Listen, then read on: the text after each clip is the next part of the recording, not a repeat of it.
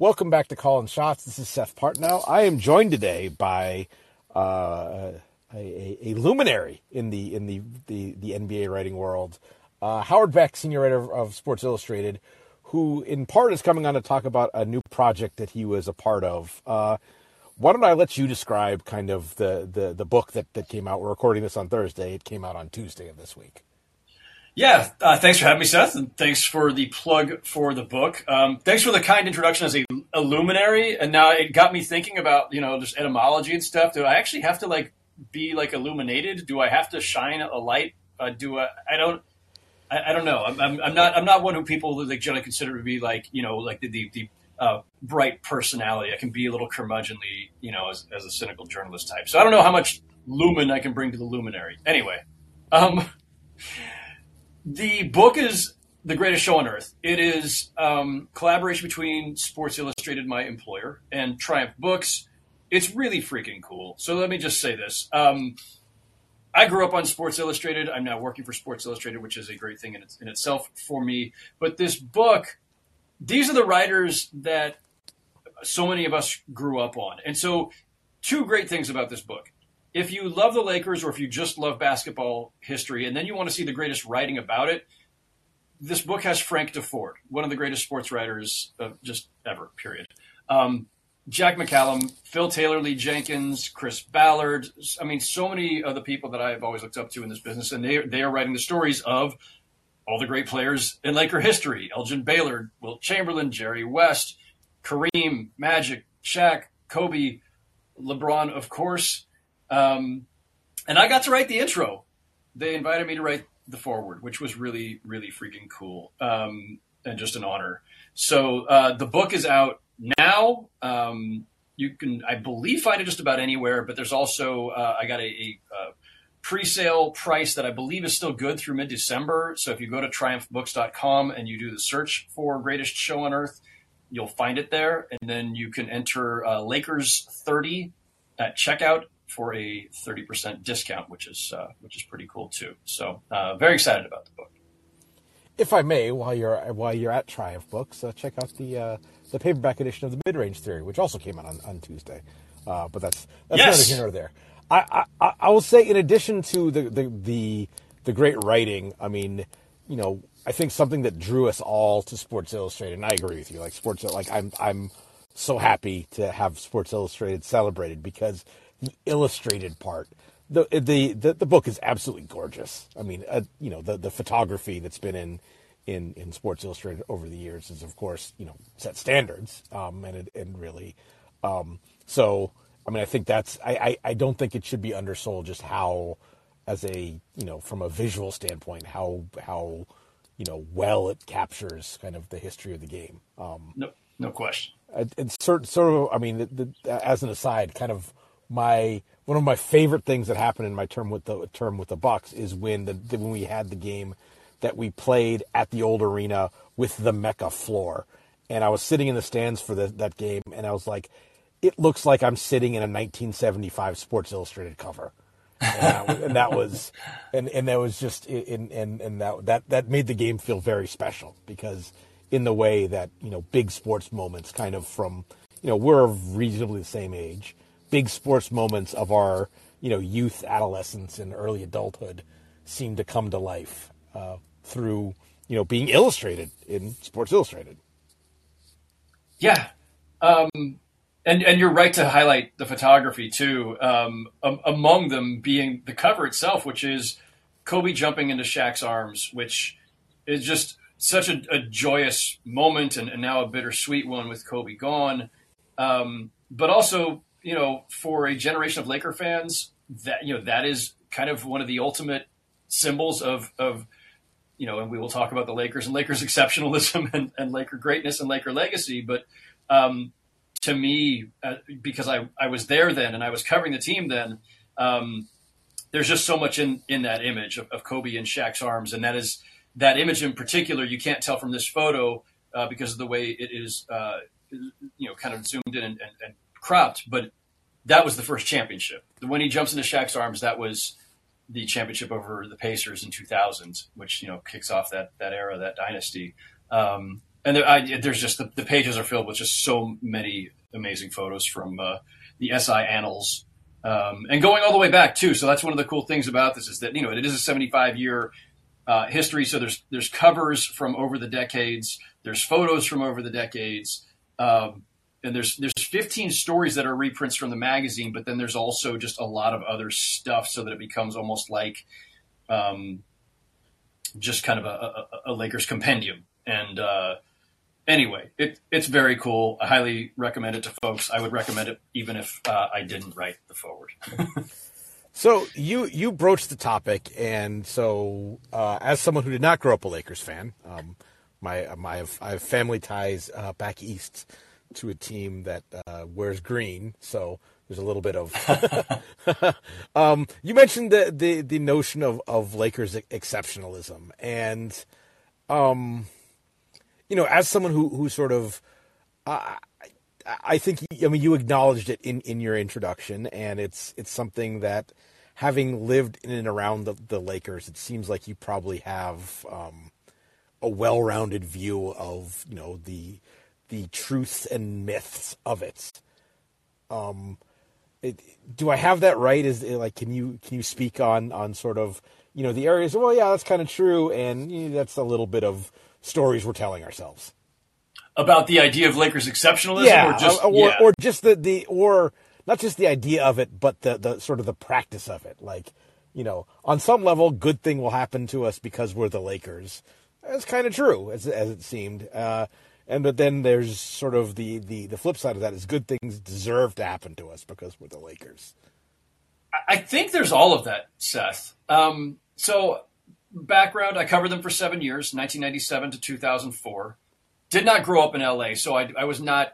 Um, I came in as an outsider, which I think is a healthy thing, especially when you're covering a team that does have such a rich history and, and a deserved reputation for being, you know, one of the great sports franchises in North America but I came in from the outside, so I was not raised on the mystique of the Lakers. Um, in fact, as a kid growing up in the Bay Area, I was raised to you know despise all things LA. Uh, I, I, got over it once I moved to LA um, as as an adult.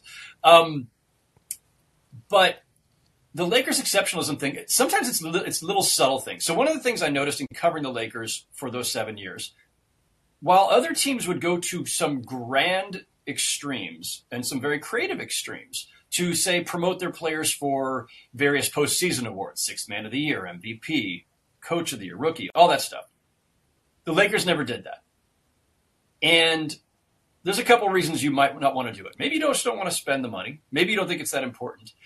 But and granted, it was a different era, right? Now teams these days want to go to extremes just to show their players, here's what we're doing for you, even if sometimes it's ludicrous. Um, and some of the promotions over the years have been rather ludicrous. The Lakers didn't do any of it. And my my sense of it was basically we don't have to. Shaq is MVP. And if you guys don't see it, well, whatever. We're not going to try to convince you Shaq is MVP. And Shaq won the one MVP. Now, would he have won other would he have won MVP multiple times if the Lakers had done more campaigning for him? I don't know. Maybe, maybe not.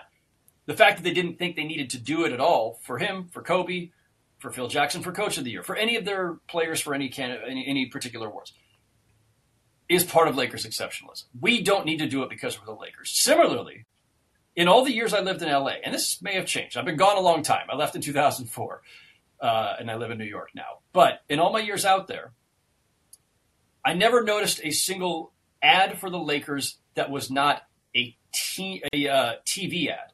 So their TV partners at that time, KCAL 9 or KLAC, the radio station, or uh, what was then Fox Sports West, um, the TV partners would have ads for follow the Lakers on our station.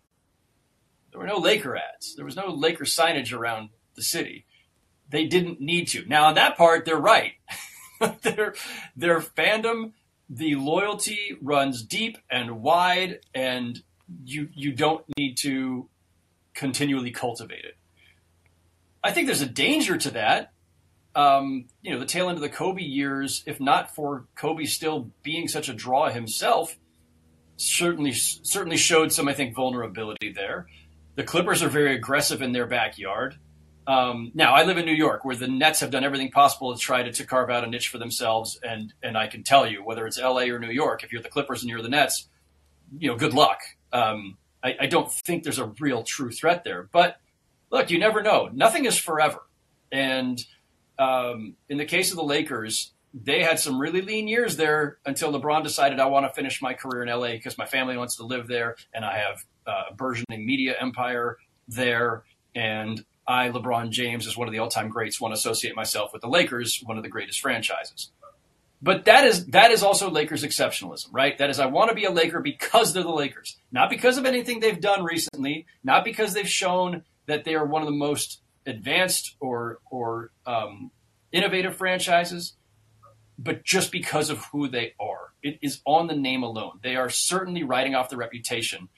And again, fair. They, they've they've got all those banners hanging there, and one as recently as two years ago, and they they have by far the most since 1980. By the way, we always do this thing about the Celtics and the Lakers. The Celtics won the vast majority, and this is not to dismiss the Celtics championship. How dare you? I know, I know. I, dangerous, dangerous territory Yeah. with anybody, but but per, per, maybe perhaps especially with you, given you just you displayed your family ties to the to the Northeast to New England. But 1980 forward, the Lakers have by far the most in the NBA. It's not even close. The Celtics have, you know, fewer.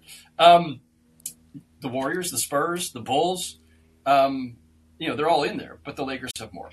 And so they have earned their reputation. They've earned their exceptionalism. They have earned the magnetism that makes somebody like LeBron James say, "This is where I want to end my career." But um, there's a danger to that, and I think we have seen in recent years that the Lakers are are not they're not trying to be the most innovative, right? Like whatever you might we might want to say about I apologize in saying this, Seth, the analytics era of the NBA, right? Um, whatever people might want to say about how Daryl Morey has done in, in Philadelphia and in Houston, and I use Daryl as the avatar of, of, of analytics because you know he was the first to come from that background to be a you know a GM in this league. But whatever people may want to say about that, if you're not investing in that area, um, you're you're in trouble. Um, if you're not investing in sports science, you're in trouble. If you are not investing in player development, you're in trouble. All of these things that are newer aspects of the NBA in the last 10 to 20 years, other teams have been innovating. The Lakers have not. And they may have, may have tried to play catch up in some of these areas, but I don't think they've been at the forefront. And I, I think that's the downside of exceptionalism is that you, you wake up and think, well, it's fine. Talent wins more than any of these other things. And we'll just get another guy. LeBron will retire and somebody else will come. I think that's I think that's a, a, a ti- tiny bit unfair, uh, in, in only insofar in, in especially in the player development era or or a, aspect. I think that's something the Lakers have, have typically done okay with. I mean, you know, you look at the their record in terms of you know coming up with with good players, you know, drafting not super high or you know having players through the G League, like an Alex Caruso or something like that. They've done pretty well. Are they? Are they like the Raptors or Heat? No, probably not. But they've done. It's it's sort of um, where it, it's like that bit has been done well, but maybe kind of the integration into the, you know, going from the farm system to the big club, as it were, has maybe been the like an area where that ball has been dropped a little. Um, if we're gonna, if we're, I, I would say that has to be added if we're going to be exceedingly fair here, which I don't know why Sure. I need to be. But um, there's another word. There's another word you use there that I think is explains a lot of what you're talking about. That's earned. Um, like I think the, the you know in in business and in politics, there's a concept of earned media. We don't have to we don't have to advertise because the news story is going to be out there. Um, you know, I'm sure you get, you know, the, this this happens to me occasionally. I'm sure it happens to you much more often. Is like an agent or someone will like, hey, you want to do a feature on so and so going to this angle, and it's like, well, we don't have to, you know, if we get someone who who works in the media to tell the story, we don't have to do it. And I think for whatever reason, um, you talk about with with with respect to awards or promoting the team, uh, Lakers have never needed to do that because that's for you know, you know, if it, not to be base about it, but the Lakers get clicks, so there's never been any shortage of people saying, you know, LeBron should be an MVP candidate. I don't think that, that that's there's they don't have to they don't have to push that idea. It sort of comes up on its own.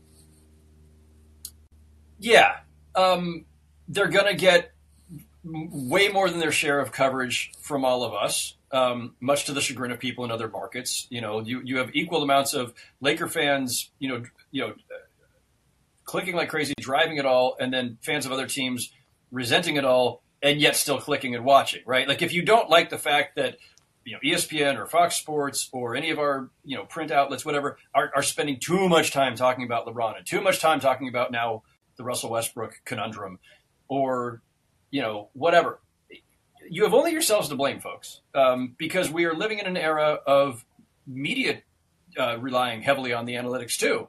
And what the analytics are, are telling them is this is how to get people to keep tuning in or how to get people to keep clicking. And I don't know what those numbers are. I don't want to know what those freaking numbers are, frankly. And there's a lot about the way our media ecosystem has evolved, uh, if you can call it evolution, in recent years that troubles me greatly. I don't think we should be just catering to, pandering to whatever we see clicking and whatever the analytics department in any given media outlet says. Oh, hey guys, this is what everybody's clicking on. We should do something on it if we're not already. That's not that's that's not a, a, healthy way of of covering anything. Um, nevertheless, my point stands. Um, those that dynamic exists because you all, the readers, the listeners, the fans, um, you keep chasing it and and and tuning into it, and so uh, yeah, I'm not saying it's healthy, but it's reality. And and the Lakers, that is, and that to go back to to where the Lakers uh, fit into this, they they don't have to ever pump themselves up or, or, or promote themselves or get the publicity because it, it, it's just going to happen already. Sure. Um, this is maybe a left field question, but when you're you're talking about the danger of sort of of of ceding ground to a crosstown rival, um, the the the uh, do you, I don't know how to what extent you follow soccer, but I think in the, the situation in Manchester, where Manchester United is kind of one of the largest global brands in sports, but on a sporting realm, they've been easily surpassed by, um, you know, the, the, the unlimited checkbook of their crosstown rivals, Manchester City. Stop me if this sounds anything like the situation in LA. Now, I think the difference is is is one player deciding he wants to be a Laker has a bigger impact in basketball than it does in soccer. But I think there is some uh, some you, you would have to worry about what has traditionally been a lopsided rivalry becoming less so if if attention isn't paid. Um, and that's that's probably a that's probably a concern for much more for two years from now than it is for right now uh, give give or take two years, given where you know LeBron is in his career. Yeah, you know, it, it's interesting, Seth, to for us to like kind of think about some you know alternate timelines. Right, uh, we are living in an age of every movie being about the multiverse. So, um, if if if there's another parallel universe where you know Kobe decides to retire sooner, right? So now the Lakers most lean era already overlapped with a lot of like the Lob City era when the Clippers were for the first time in their LA existence truly good. Um, you know, 50 plus win team every year. Uh, you know, a, a, threat to maybe make the finals, though they never did. Um, they were fun. They had personalities, and it was at a time when the Lakers were having a lean time. Now, have Kobe, you know, had not decided to play 20 years and retired after 15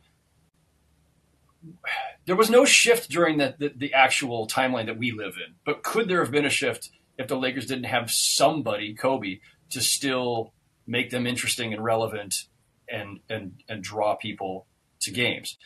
Um, one of the things I remember from that era, I went out to cover a Clippers series against the Trailblazers one of those years, and I remember while they're going to the LA Times website to try to find a Clippers story you know, as I'm jumping in, in the middle of this series and wanted to see their coverage. And there was no direct drop down menu for Clippers on the LA Times website. I had to go into like, you know, click sports and then eventually I could find a, like a Clippers link. Um, but you know, Lakers, Dodgers, UCLA, USC, whatever, all across, and or, or you know, or in sub menus. But I could not find the Clippers that easily.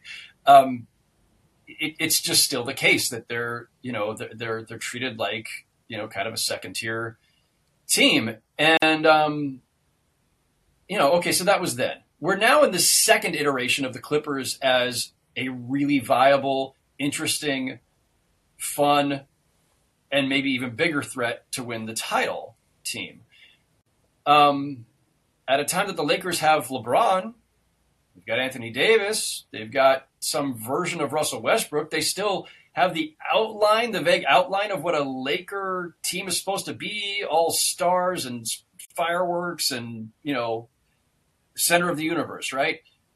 But the Lakers are nowhere near as good as the Clippers. Now, Kawhi's not the most magnetic personality. Um, Paul George is, is kind of understated himself, although at least a little more vocal than Kawhi. Uh, but that seems really good.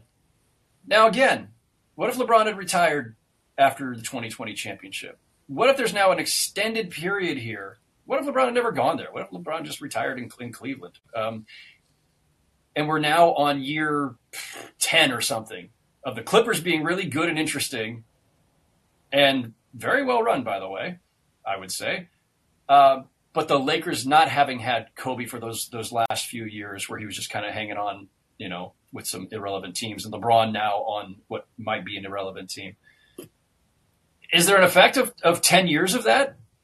I, I don't know. I, am just asking, right? Like we, we can't we can't possibly know what's happening in the multiverse uh, that we're not in. Um, but I wonder the same about the Nets to an extent because the Knicks have been vulnerable for some time because they've been bad for a very long time and they've been very poorly run uh, more often than not over the last 20 years. And the Nets had an opportunity. They moved to Brooklyn. In fact, they're celebrating their 10 year anniversary in Brooklyn right now. Um, have they really made a dent? Somebody, oh, um, Shaun Powell from NBA TV and NBA.com was sitting next to me at the game last night in Brooklyn and, and, and asked, you know, what do you what do you think? Have the Nets really made a dent? And I said, it's hard thing to quantify. I'm not sure it's it's that big of a dent. Uh, I, I, don't think ten years later the Knicks are, are, are, worried about losing fans. And again, here's the, the, same thing: downside of exceptionalism, downside of a loyal, massive fan base that is that is just so invested that you never fear losing them means you can make a lot more mistakes and maybe not do things the right way. The, I guess uh, hearing you say all that, there was a, there's a line from uh, "You'll Be Back" in Hamilton, uh, "Oceans rise, empires fall," and that's sort of it's not it's it, it's yeah. it's uh, you know, I think the, the the counterfactuals of you know of one of those Lob City teams breaking through of you know Kevin Durant's wearing wearing the right size shoes instead of instead of half a size too big shoes, or like them not having the season from hell last year. Um, I think the while the Knicks were kind of going through it, um, I think those are some interesting counterfactuals that that again we don't know, and and like you, like you said, if if you know ten years from now, if the Clippers have continued to be, you know, because Steve Ballmer has been willing to spend unlimited money, and you know the Lakers will be asset poor. Um, you know, as if when and as their their main stars age out, uh, there, there's going to be a couple years where we're going to see, I think, what that what that sort of uh, that that shift in the geology brings. But it hasn't well, happened yet. Yeah, and, and Seth, actually, let me just reference back to the book cover for the Laker book that I was talking about at the outset of our discussion for a minute. Kobe in Shaq's arms, right? 2000 championship. The other highlight or, or, or, hallmark moment of that run was, of course, the lob, Kobe to Shaq against the Trailblazers in Game Seven of the Western Conference Finals. Apologies to all the Trailblazer fans out there. Um, that moment, I thought of even at that time or in the wake of it, as I finally got off deadline and could catch my breath and think about what I'd just seen. There are a bunch of like 10 year old kids in LA, 10 year old kids, maybe somewhere even though somewhere on the other side of the country who were watching that game, and that was the moment that made them Shaq and Kobe fans or Laker fans. Like, holy crap, that was exciting. That was a thrill. That lob, that moment, and then that championship. And the reason I think of it that way is because my own formative moment, I always point to it as the moment where that indirectly launches me to, to, to the career I have now, is that when I was 13 is when Joe Montana hit Dwight Clark for what we call the catch. I'm a Bay Area kid. That's where I grew up. And as a Niner fan, like that is the moment. That's the moment that cements it, that makes it like your your mind is blown, you're emotionally invested. This is I'm ride or die with these guys. Um, and when I thought about the, the lob from Kobe to Shaq, I thought about the catch. I thought about if you're a kid, sometimes it's a singular moment or a single team, a single season, certain personalities that that hook you. And so to your point about Durant, if Durant's, you know, shoe size is a half size smaller, if the Nets win a championship, how many kids in New York or even beyond New York who just like the Nets uniforms because they look cool, all of a sudden that's the moment that kind of seals your your, your bond to that that franchise and that team. Um, if the Clippers, if Lob City had broken through at a time that the Lakers were having, you know, their their rough spell, um, and a bunch of kids in LA might just kind of drift that direction. Like it, it's sports isn't logical, you know, and and it's not always nothing is is forever, and so. Um, I, I, do I do wonder, and I do think it's fair to wonder about those things, especially for these two franchises. If we're going to play them off of each other, the Clippers and the Nets, about you know having this uphill battle in their respective cities. Um, I'm, I'm, interested to see what happens in a couple years when the Clippers open their brand new arena in Inglewood, in what used to be the Lakers' true home. The Lakers, you know, played at the Forum for all those years at at, uh, at the Forum in Inglewood, and the Clippers are going to basically be, you know, in in that vicinity. So. Um, I'm curious what's what happens when the Clippers now have a, a, distinct identity in that regard too, their own building. So last last sort of Lakers kind of aura question. Then I want to talk to you a little bit about kind of the season because hey, we're playing basketball now. That's pretty cool. Um, so now we we are at a time of there's been a lot of of uh, sort of uh, of of prestige TV like dealing with the Lakers. I mean, Kobe's heavily uh, featured in the Redeem team. Uh, there's the, the, the Lakers kind of in-house doc. There's uh, there's the the some the the uh, somewhat controversial, I suppose, winning time, which you know, full disclosure, I'm a, I'm I'm pro that show. Um, a, a uh, one of the producers uh, was in my wedding, so I have to be. Oh, I'm I'm uh, I, am very I, am very pro that. Well, you, you know, because you know Anchorage, Alaska, being the hotbed of Hollywood talent that it is. Um, yes. Shout out to Pete Feldman. Um, but is there any is is the is there any danger of the sort of the constant nostalgia for that versus hey we're getting 37 again 37 national TV Lakers games this year and I don't you don't want to overreact to one game but they're going to be bad is that like is is there is that it, it, can kind of go two ways. It, it's either like that can prop it up because yeah, right now we're not great, but look at how look at where we used to be versus was not like it was. So it's funny. Um, there was also a Magic Johnson documentary this year. Right. There's also now I just got the press release before we started recording that there is a Shaq documentary coming to HBO. Um, the, the the idea of the Lakers being overexposed um, is is is not far fetched at all. Um, I, mean, I, take it as a given, but that's but that's yeah. me being, you know that, that's me being a hater. So. But it's almost. But I mean, look. In the past, people could just complain about, oh, there's too much coverage of, of Kobe and Shaq, or too much coverage of LeBron, or too much coverage of the Lakers in general. Now it, it really is. Like, it's now it's not even just they're on national TV more than anybody else, whether they're good, bad, or otherwise. Now it's there's 17 dueling documentaries and you know winning time which is not a documentary of course uh, fictionalized series of about them but it is like it is it, it's it's almost too much right um, and uh, I, can, I can imagine for people who are NBA fans who are not Laker fans just being like you know enough already um, but again people aren't subscribing and watching and reading and selling or uh, listening and everything else, then you know it, it, would it would collapse of its own accord. Uh, people, it's, it's a love hate thing. There is an insatiable appetite, seemingly, for all things Lakers, including the book, "The Greatest Show on Earth" from Sports Illustrated and Triumph Books. Which is which is why we're why we're talking, of course. Um, I mean, not that we wouldn't be talking, but it's about, about the the impetus for this particular discussion. yes.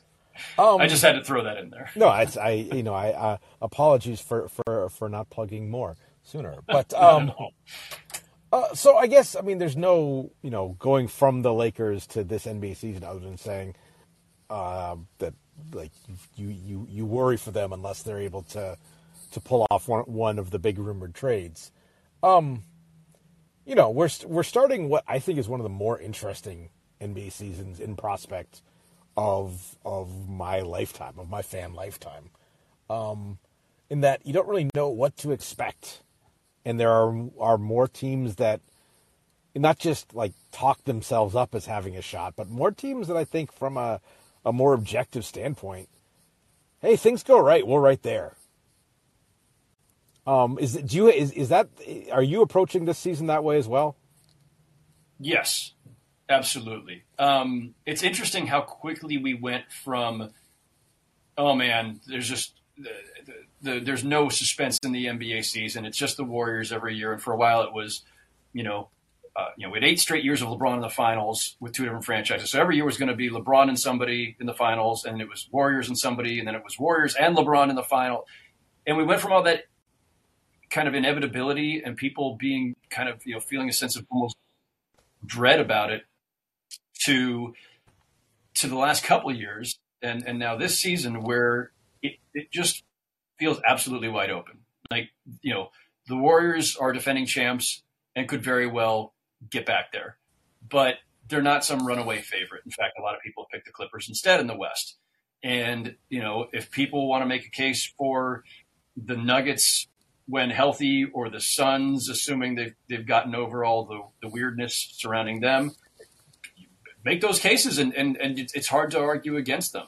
Um, maybe the Grizzlies break through.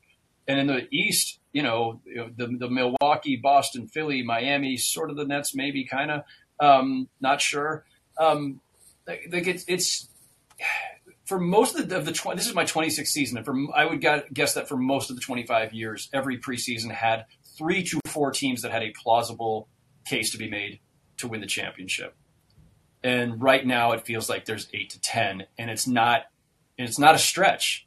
And if the Cavaliers somehow had everything break right, and a couple of the, the favorites had something terrible happen and the Cavs somehow ended up in the finals, I, I don't even know that we should be shocked. Um, if the Pelicans ended up there somehow. Yeah, I was gonna, just going to say that? the Pelicans.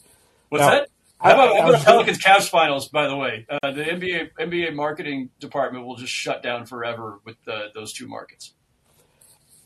I, I, I wonder about that. Um, this is this has been a sort of a long-standing concern. Is is you know, you mentioned Paul, like the fact that Paul George isn't like one of the biggest stars in, like, not just like from a, a media standpoint, stars is a, I think is is an indictment of how the NBA, like, not just the the league itself, but kind of the ecosystem has has failed because you know on great teams, um, doesn't lack personality, has a photogenic game, but because he was his best teams were in Indiana never really got the the you know in wrestling terminology the push.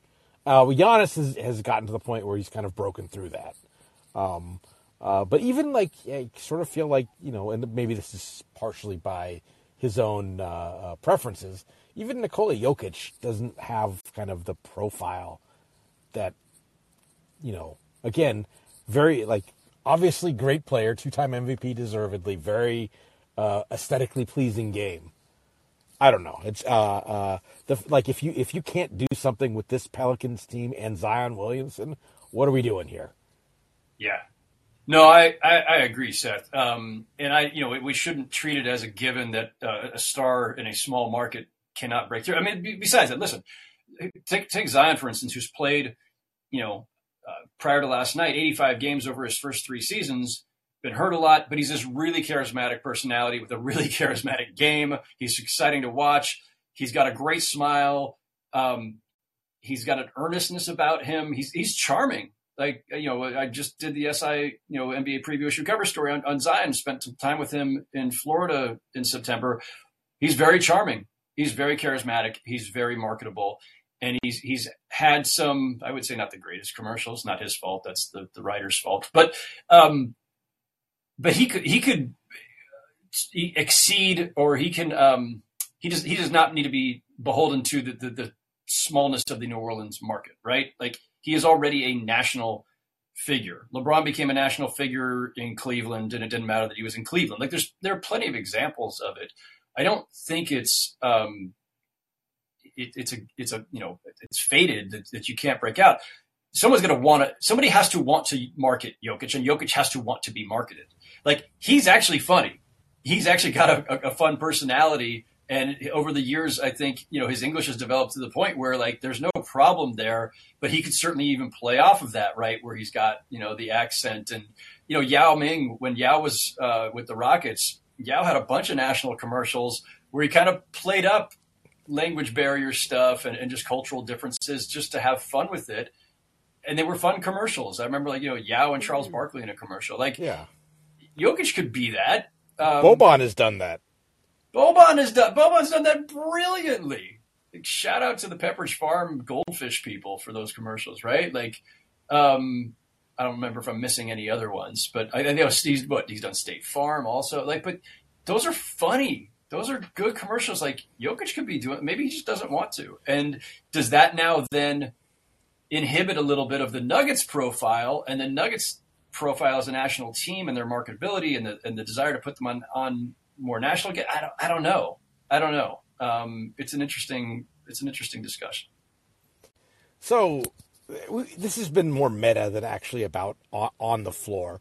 The, yes. the other the, the interesting thing is kind of the flip side of there being parody is that for there to be parody, like everyone has to have a have a flaw or an Achilles heel, and I feel like going into this season, that's the like it's uh, a, a couple years ago going I think the, going into the uh, kind of coming down the stretch of the, the the the season that then ended up in the bubble. I think I ended up kind of doing the uh, Vizzini from uh, from Princess Bride, all the reasons why it cannot be the glass in front of me. that, that, you know that for for each given team. And at the start of the season, it does feel a little bit that way. Like you can go down the list. Like okay, the, uh, Eric Nehm and I debated like the Bucks are old. Maybe that's a little overblown, but the Bucks don't have. There's not a lot of like extra ceiling that the Bucks have with their roster. Like they're very good, and if everything if, if everything goes to chalk, they'll be very good, and maybe that's good enough. Um, but like, okay, the Warriors have a higher ceiling, but they also have sort of the, you know, eh, kind of the multiple ticking time bombs of of Draymond Green, both as like, you know, from a personality standpoint, but also just from a you know a health standpoint. Like their team doesn't kind of work as a playoff entity with, without him at a high level. Um, a, you know the the the the 76ers. I don't know where we start with that. And and you go on down the list, and there's something. It's pretty. It's not very hard to come up with a reason why any one team won't win the title. Yeah, it's you know this is the time of year in the last several weeks, of course, uh, coming into opening night is the time of year where everybody's making their predictions. We're all asked to make predictions. We all ask each other to make predictions, and um, you know, I, I, it's a it's always torture for me. I don't. I, I hate making predictions. Um, and especially at a time like now, right? Like, um, it's easier to be counter to, to be to be the uh, the contrarian now because uh, it's so there, there were so many more options to pick from. I don't even know who we're being contrary to this season. like, I mean, I guess if you're the ultimate contrarian, you're you're you're picking a team that's way off the board, or you're or you're going with the Nets just to be adventurous, right? Like, I think everything's going to be perfectly fine. Um, but there's plenty of options to pick from. Um, I think, you know, I think I've lost track of my train of thought. That's what I think. What's the question again? I don't know. Just it, it's it's how to, to make sense of this uh, of this season when it's it's like you can. It's much more easy to to okay. These teams are all really good, but here's why this team is not quite good enough. Yeah, and, and the thing is, like, because these teams are all just close enough, or because they all have enough obvious flaws or seemingly obvious flaws, um, you can talk yourself in circles and you can talk yourself in and out of a bunch of different teams. Um, and then, you know, then I start to wonder too, like, were we better off on some level where you have the big villain, right? You're either a Warriors fan or you're hating the fact that it's the Warriors every year. You're either a Laker fan for all those years or you're hating the fact that, that the Lakers keep going. LeBron, you know, obviously very polarizing. And it gives everybody somebody to, somebody or some team to absolutely have an opinion on that you are rooting all completely for or completely against. And right now, we don't even really have that. Like, there's no really, there's nobody who's who's the, the, the villain right now. Uh, you may have your preferences, but there's no big bad, right? There's no evil empire, um, or even a benign empire for that matter. there's just no empire. The Warriors are a dynasty uh, by virtue of how many championships they've won in the last several years. Um, and they're trying to extend it. I guess some people might still be rooting against that, but I feel like there there any sense of villainy about them or the people's uh, ill feelings about them kind of ended once Durant left, and then once the Warriors fell in hard times for for a couple of years there. I didn't, I didn't sense that people were mad about them winning again last year. They're they're like the darlings again. They've kind of regained what the the you know magic they had and the connection that they had with people with the fans beyond the Bay Area. Um, by going through what they did. I, I, I, didn't sense any any resentment as they marched to the championship last year um, because it was because it was it was kind of fun and new again. And besides that, they're just so much fun to watch. Like if you love basketball, I don't know how you can possibly root against the Warriors unless they're playing your team, right? Like they're who who could not want to who, who could not enjoy Warriors basketball? This is um, this, this, this is funny. Uh, just because it, it, came up in, in Klay Thompson's post gamer the other day, is this is this is very reminiscent of you know and and uh, Steve Kerr has has I guess made the comparison explicitly to the team of kind of the uh, the the the Barcelona teams of like the the you know the the 2010s the the tiki taka Barcelona which there was a little bit of uh, well if you don't enjoy this team you're just a philistine. Uh, and so it's like and so on some level it's like yeah that's right. On the other hand shut up. Like you know that like people don't people don't like to be told that, that if you don't like this you suck. So that, that that does have a way of like almost incepting sure. a villainy to a team. I suppose that's true. I su- only only if we get uh, people who uh, uh who enjoy it get too too preachy about it, it yeah. and then then it's the ocean. They haven't quite so they haven't quite gone all the way. Like Barcelona's model is is I think I'm gonna I'm gonna butcher the the the uh, translation, but I think it's Mas de un Clubo, which means more than a club, which is uh, like, oh, come on. Like yeah, that's, that's you know, that, precious. No, no, no one, no one's gone, uh, no one's gone quite that way about the the Warriors. Uh, other teams that we may have discussed have, may have occasionally veered in that direction. You know, that's a, that's that's that's very much kind of uh, you know the, the joke about oh I'm a, you know I'm a fan of the hometown team, the Lakers, Cowboys, and Yankees, uh, kind of kind of bit. But yeah, um, I don't know where I'm going with this, other than you know I, you just said how much you hate to make predictions, but you know if you had to, and this is hard because I think that I'm more like this is the year I'm almost certainly wrong in anything I say, but I have to say something. So, in that context, like who who who do you think is the most likely two teams to make the finals? So my editors made us do our predictions, um, and I, being a you know decent employee, I I, I you know typed some things and sent them to them, um, and I went with Clippers over Bucks but I don't feel that confident in it. Um, in part because we haven't even seen the Clippers play it. We will in a few hours here. Um, you know, they've got a lot going for them. They got a lot of talent, um, but we haven't seen Kawhi Leonard play in a year and a half, and you know that can go. Great. You know, Zion Williamson didn't play in a year and a half, and he looked phenomenal in Brooklyn the other night, and uh, ben Simmons hadn't played in a year and a half, and he looked terrible. Um, I don't know what we'll see from Kawhi. I don't know what we'll see from the Clippers overall. I don't know if we're overestimating them just based purely on paper and, and you know, like just the, the theory of the Clippers. Um, also, by the way, there's a little bit of the nobody wants to just pick the same teams that went to the finals the year before, but I absolutely think the Warriors can make it back there, and especially again, you know, just based on opening night, which is uh, just one game, but the Warriors bench looks really good. Um, they Steph is still playing like an MVP. Their chemistry does not seem to have been harmed in the least by the Draymond Green incident. I mean, there's really no good reason to pick against the Warriors. Uh, you know, you as you alluded to earlier, we can start talking about age. We could talk about you know certain vulnerabilities in the roster but we can we are we can find what I just referred to generally as caveats. We can caveat almost every team that's in the discussion in both conferences.